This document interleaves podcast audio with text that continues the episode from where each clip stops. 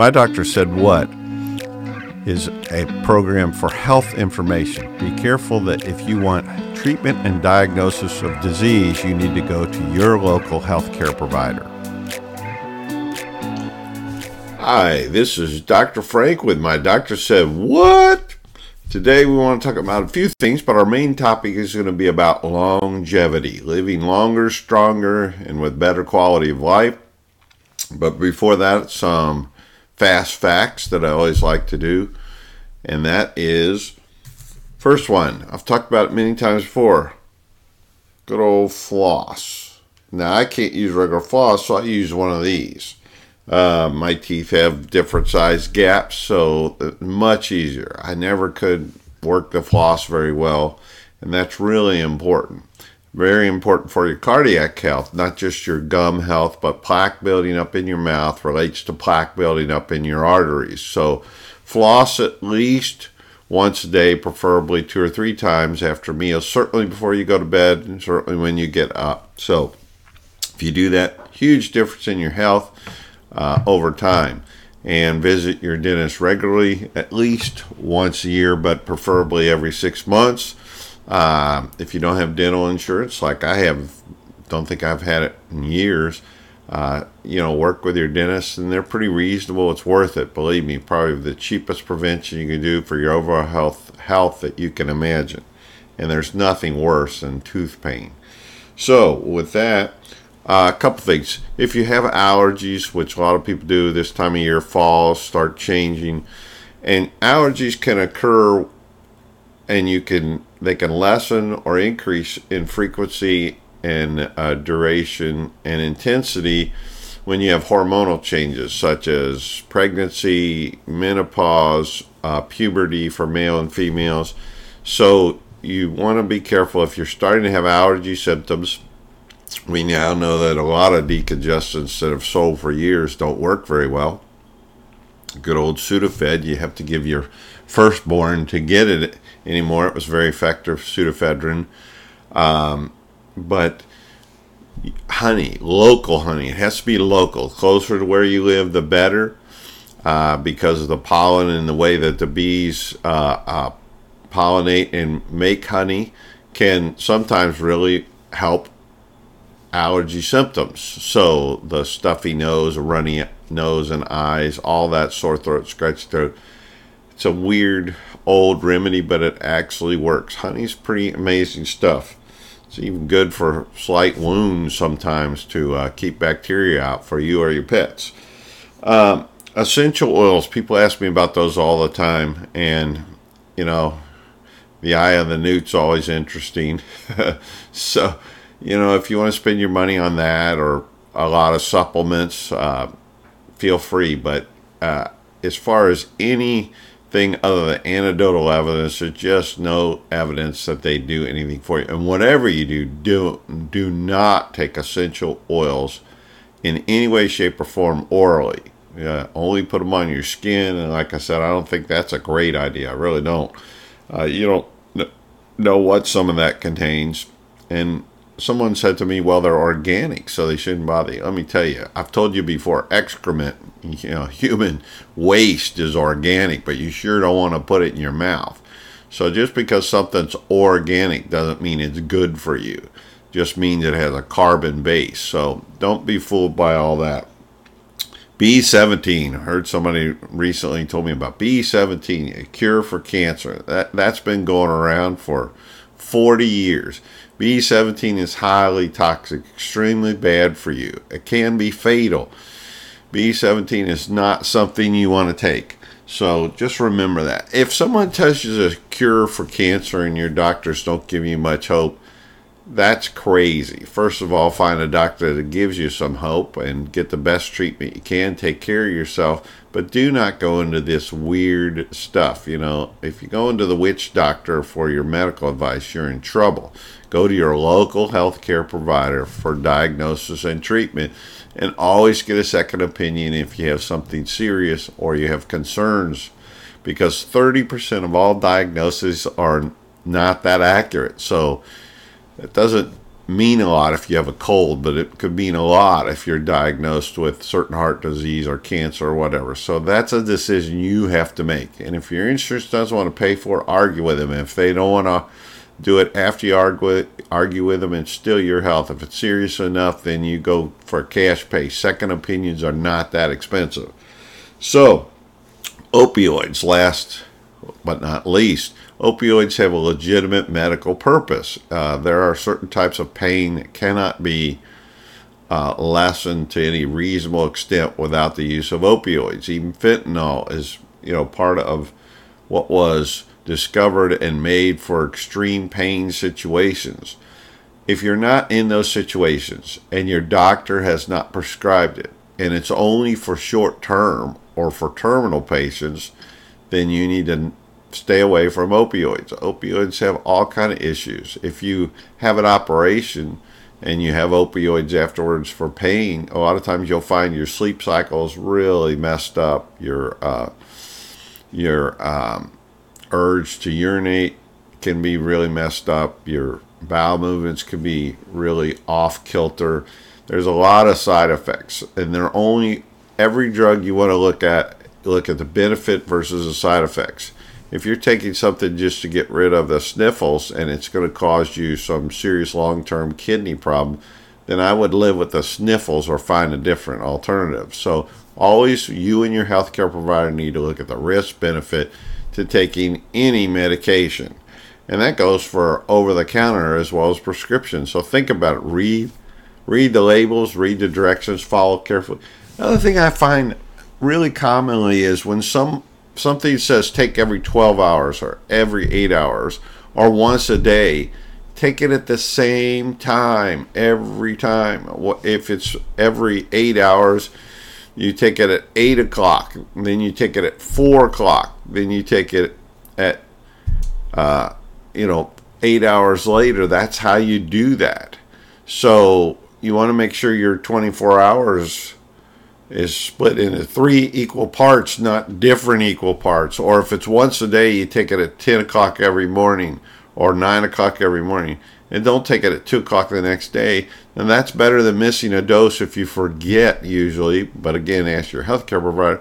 But what you don't want to do is just take it randomly. You're trying to get an even amount of medication into your bloodstream on a regular basis.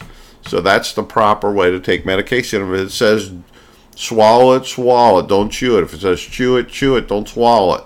There's reasons medications have different coatings in that for the timed release versus the instantaneous relief. Some are buccal. We put it under your, your tongue. Those are less frequent. Some are dermal, the patch. And I, I'm a big advocate. If you're taking hormone therapy, you've heard me before, is the estradiol patch because it's much safer than all the other methods of delivery, such as oral pills. So, talk to your healthcare provider and find the way that provides the most benefit and the least risk for anything that you take. And over the counter, you know, use your computer for health information that is accurate. Go to WebMD or, uh, like I said, Harvard Medical or your Mayo Clinic sites. Uh, the National Institute of Health and National Institute of Aging, or even AARP, has some great information about your health and medications. So look at those. If you have a friend that's a, a healthcare provider, talk to them. They'll steer you in the right direction. With that, I want to talk about longevity. You know, it's interesting. All the research we've done, and we've there's been more medical and scientific knowledge in the last hundred years than all the the millennia before that of humankind. Why is that? Well, I mean, it's knowledge breeds knowledge. We get better and techniques all the time now we have AI, artificial intelligence, which will get massive amounts of data and comb through them for you without people having to do it manually. And that's the beauty of AI. There are some dangers, but that is a beauty in medicine. And since we've discovered the um, structure of DNA and, and all the different things we found that now we have gene based medicines, much more individualized. What we can do is maximize the benefit of auto treatments and minimize the risk. So, but there are simple things, and we found that it's very difficult to increase your lifespan beyond what is inherent in our human bodies. And there's a lot of experts experts that will tell you differently, but really the quality of life you can make much better. The quantity of life you can make better getting rid of bad habits are longer, but you're not go, going to go beyond a certain stage. I mean, if you're the average person, you can expect to live hopefully somewhere in, unless you have some really odd genetic disease and you live a fairly healthy life, don't have a lot of bad habits in the 70s or 80s. If you're very fortunate, you can live into your 90s and live into that healthily. And if you're a really rare outlier, you may live to be 100. Those are just, we haven't been able to change that much. But what we have changed is the quality of your life can be much, much better.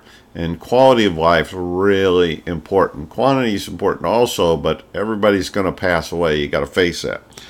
So, what do you need to do? First and foremost, got to get rid of the bad habits. What are the bad habits? If you drink, stop. If you can't altogether, if you can't one drink a day, you've got to discipline yourself, limit yourself, and make sure that during times of stress you don't change that, you don't increase it. It's a medication. You're self medicating because you're trying to relax. So you, you don't really want to do that necessarily uh, for those reasons. If you just enjoy a drink every once in a while, I would really recommend against any daily drinking. Smoking, the worst habit. Again, I said I cannot believe we sell tobacco products in this country. Smoking, chewing, or vaping, you got to stop, period. If you want to live a long life, if you want to live a life with some longevity. And somebody will always say, well, my grandmother would be 90 years old and she smoked three packs of unfiltered camels every day you know, number one, you don't know what her quality of life was and how she hacked and coughed and couldn't breathe and couldn't sleep. But also, she might have lived to be 110 if she hadn't smoked. And she's a rare outlier. So don't get into that anecdotal evidence. We know from hard medical scientific evidence smoking is going to cause heart disease, it's going to cause cancer, it's going to cause a plethora of problems from vision to kidneys to liver, everything. You just got to face the facts. You shouldn't smoke, vape, or chew. So get rid of tobacco products if you want to live a decent life. Sleep. Got to get seven to nine hours of restful sleep every day. Sleep, you can't make up sleep, so you can't lose a bunch of sleep and make it up on Saturday. That's not the way it works. Should have learned that in college. But you have to get regular peaceful sleep. And you don't want to have high stimulating activities before you go to bed. You don't want to go to the gym right before you go to bed. You don't want to uh, watch a horror movie right before you go to bed. You want to do things that relax you you're at peace. Stress is a big factor. If you're thinking about work or school or problems of the day when you lay down to go to sleep it'll interfere with your sleep patterns. So find a way to relax switch you, you never switch your brain off but you can turn the channel. So what you want to do is something you find pleasant something that's relaxing. And if you don't have a hobby get one. There's studies have shown by the national institute of aging that if you have a hobby if you have something you're interested in doing that has nothing to do with work or anything else it just relaxes you you enjoy it whether it's stained glass or a sports league or uh, hunting or fishing or whatever it is tennis, pickleball, padel, uh, soccer, whatever, a league for your volleyball league. At any age, you need to do that activity and you need to do it for 30 minutes or so a day. And if it involves exercise, it's even better. If it doesn't, that's okay. For mental and cognitive health is really important to your longevity and quality of life also. So get a decent hobby, get your sleep Make sure that if you're really fatigued during the day, if you can take a quick power nap of 15, 20 minutes, it could make a big difference. Um, being tired can cause all kind of issues. And studies have shown if you don't sleep well starting in your 40s, you'll start building up beta amyloids, which are the proteins in your brain that cause dementia. So it's not only for your physical health, it's for your cognitive and mental health. Speaking of mental health, depression, stress are two things chronic stress will lead to high levels of cortisol, which lead to all kind of problems, including weight gain, especially around your middle. You've got to learn to find out ways to relax and get rid of stress, whether it's reading a book or, like I said, playing volleyball. Uh, whatever routine you need to do before you go to bed. You don't need to argue with people before you go to bed or get online and, and let all your feelings out. You need to do something that relaxes you on a normal basis. Exercise. Exercise is critically important. I've said that over and over and over uh, muscle mass and deterioration of muscle mass after you're 40 and especially after you're 50 becomes significant in studies by the National Institute of Aging and National Institute of Health have shown that muscle mass decline can cause a number of issues with balance, uh, cognitive, me- mental ability, uh, the chance of, of becoming depressed becomes much higher your body fat content, even though your weight might not change, goes up and your muscle mass goes down. That's all bad for your health. So stay active, at least 8,000 steps a day or the equivalent. Uh, make yourself move around. If you're in an office or whatever, get up, walk around on a regular basis, stand, move, do what you could do. Go out for a walk at lunch. Uh, if you've got a gym, use it. Um, it doesn't have to be rigorous. And let me say this: if you're if you're over fifty, uh, joint issues become a problem, uh, and you say, "Oh, that's not a big deal." It's a really big deal. It'll affect your sleep. It'll affect your ability to enjoy things if your joints hurt really badly. And if you're taking NSAIDs or something all the time, non-steroidal anti-inflammatory drugs, then that's not great for you on a regular basis. So, what you've got to do is do things like walking, stretching, swimming, low impact. Uh, I'm a big proponent uh, of yoga and Pilates as you get older, and combine that with a little strength training. Get a set of dumbbells, do some curls and presses, and some different things. If you're younger, planking, those kind of things, and you will see an amazing difference in how you feel mentally and physically and emotionally. So if you do that, combine that with the last element, which is if you stop the smoking, drinking, bad habits, you sleep well, you exercise well, and then you've got to remember that what you put in your body is what your body produces. So you've got to have a decent diet. And and we have I'm a big proponent, I've told you of the DASH diet and a Mediterranean diet, which basically means you eat less red meat, you don't have to cut it all out, but lean red meat when you eat it a few times a week. A lot more fish, more chicken, but definitely the fish. If you don't like fish, find fish you like. That's like saying I don't like meat. There's all different kinds of meat. There's all different kind of fish, seafood. Then you're going to have plant-based proteins, beans, nuts, um, legumes you want to have a lot of leafy green vegetables, a lot of salads, uh, a lot of fruits, fresh fruits, not from a can, fresh fruits and vegetables. And people say, well, those are expensive. Everything's expensive. Uh, they're no more expensive. You're going to be eating less and feeling better. You're going to reduce your medical costs. And after 65, the average person's medical costs in retirement can add up to over a third of a million dollars, and those that aren't covered by Medicare. So it's a big financial risk also if your health is not good. And you don't want to become diabetic by poor eating habits, too much sugar, too much fat. Uh, you know, you want to eat healthy fats like avocados and olive oil and those kind of things, uh, good salad dressing, and not the fats that are unsaturated or trans fats, which we don't have much anymore, but you've got to really watch those. You want to eat healthy fats. Keep your carbs, make them complex. Nothing wrong with complex carbs. Uh, you want to eat whole grains, oats, those kind of things. And if you do all those things, you're going to live a happy, healthy, long life. And you've done all you can do, and that's a great feeling. In addition, like I said, be socialized. COVID 19 taught us one thing, and that's socialization is important. Being online is not the same as socialization. It's great for checking up with your grandkids occasionally, but doesn't take the place of being in person. So, with that, this is Dr. Frank. My doctor said, What? See your healthcare provider for treatment and diagnosis, and watch me on all major platforms my podcast, my YouTube podcast, my doctor said, What? by Dr. Frank. Have a great day. Remember, send your comments and questions to Dr. Frank at mdswpod at gmail.com.